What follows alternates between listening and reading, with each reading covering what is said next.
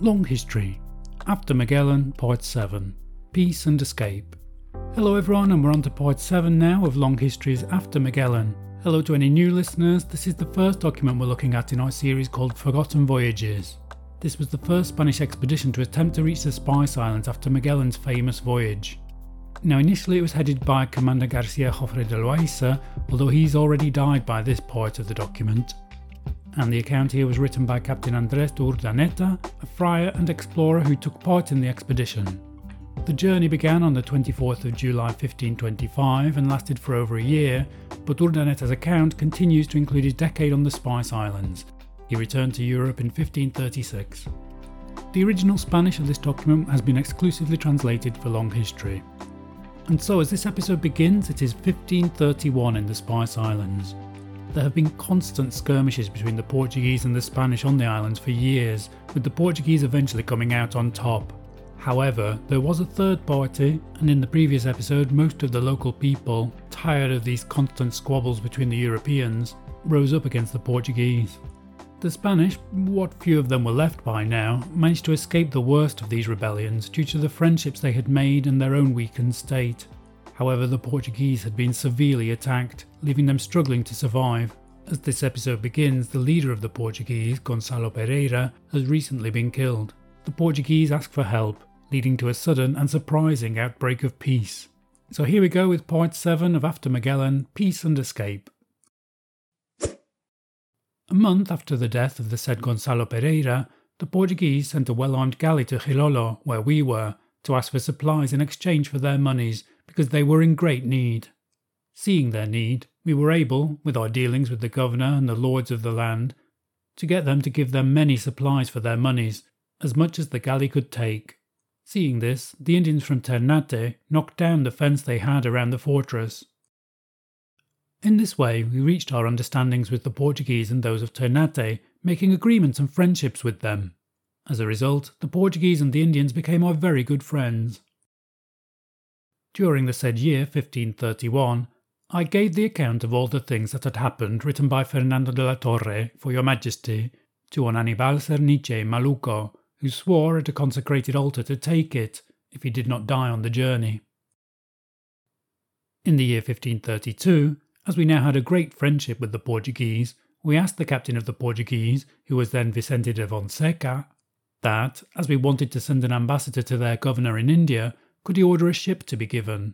The said Vicente de Fonseca replied that it would please him a great deal, so this was agreed.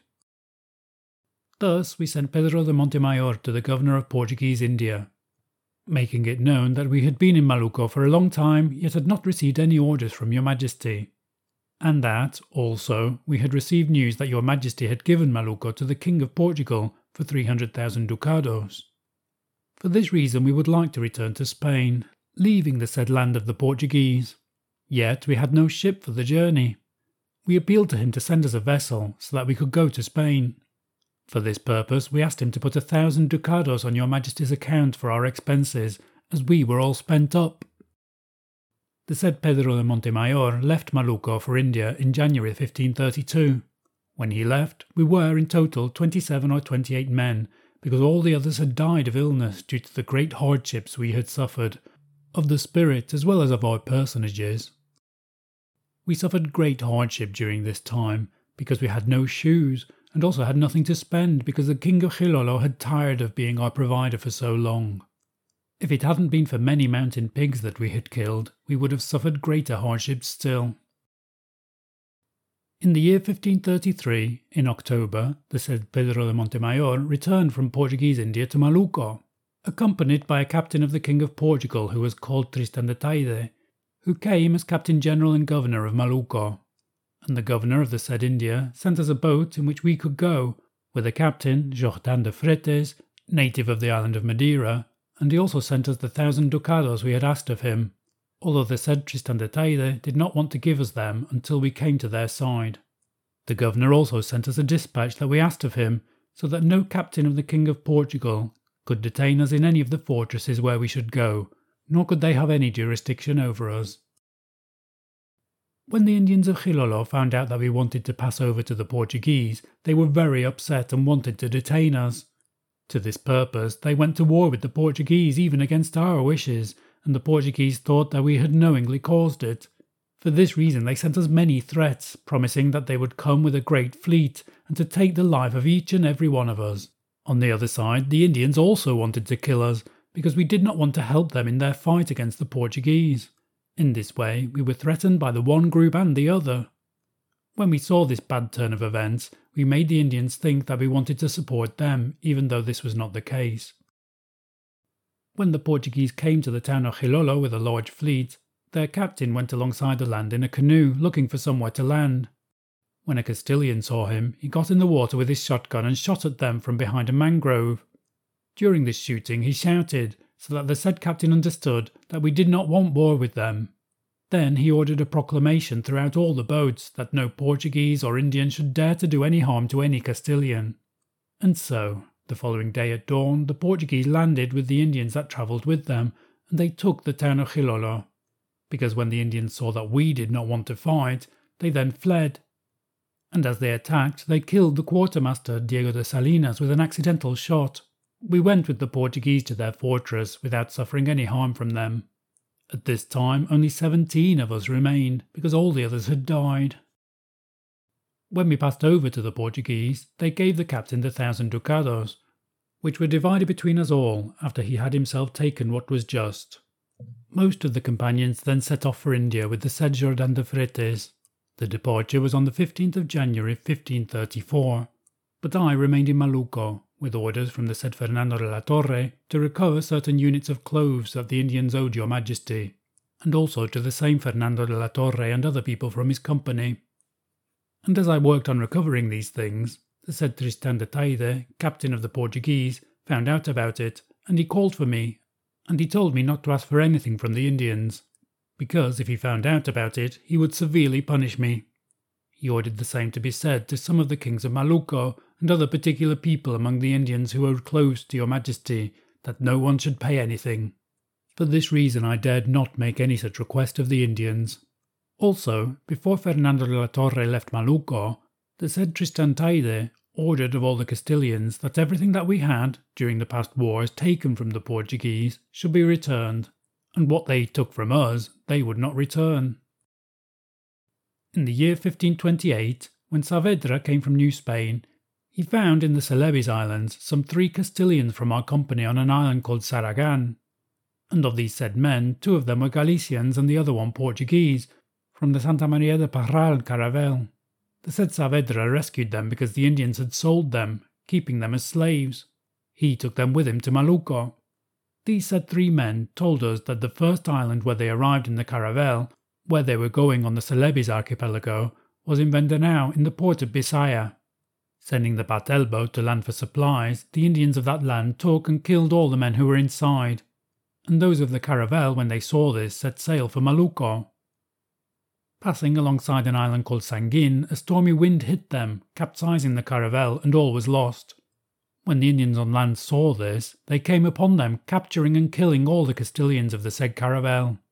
And as the Indians now had them in their power, they sold them to the other islands, and said that there were another seven or eight men on the said island of the Celebes.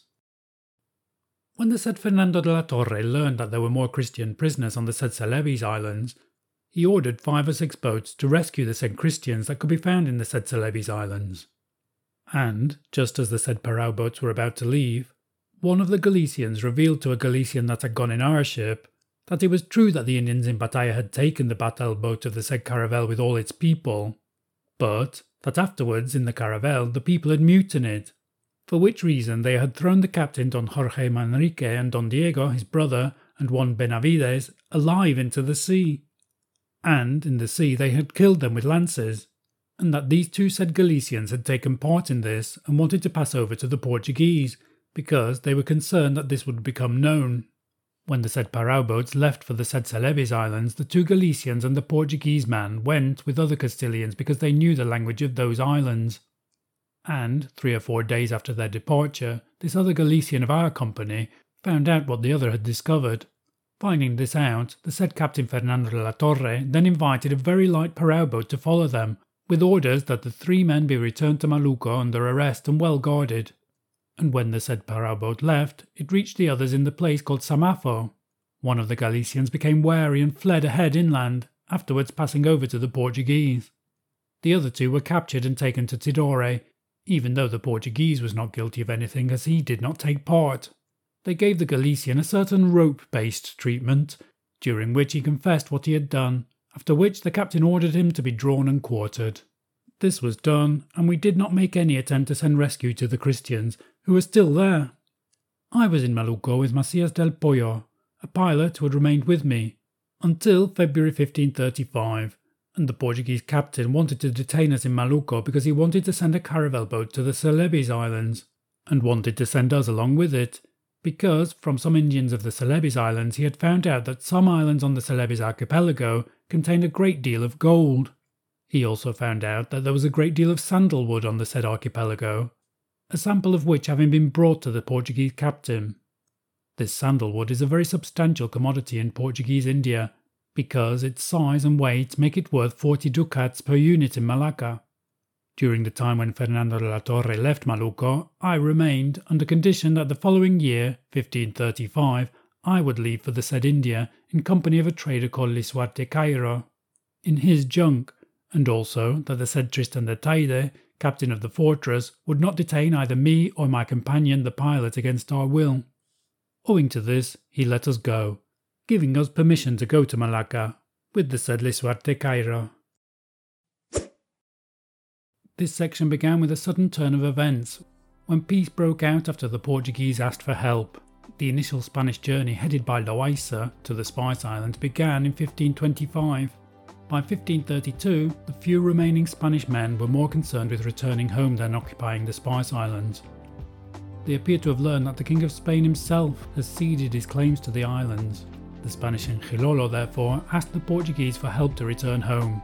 The Portuguese accepted this plea, Urdaneta, however, the writer of this document, has stayed behind after some of the men have gone. There is something of an interlude, during which Urdaneta tells us about a previous mutiny and its consequences, including the possibility that Castilians could still be surviving on some of the islands. For now, however, they will not be rescued. As this episode ends, Urdaneta is finally saying goodbye to the Spice Islands after almost a decade. In the next episode, he begins his journey home. That's all for After Magellan Part 7 Peace and Escape. Thank you for listening. Don't forget to subscribe to be informed of the release of the remaining three episodes in this series. If you can't wait till then, don't forget there's plenty to explore on Long History. We've covered Magellan, Columbus, Francis Drake, and a lot more. Please give this episode a like. Thank you for listening, and goodbye.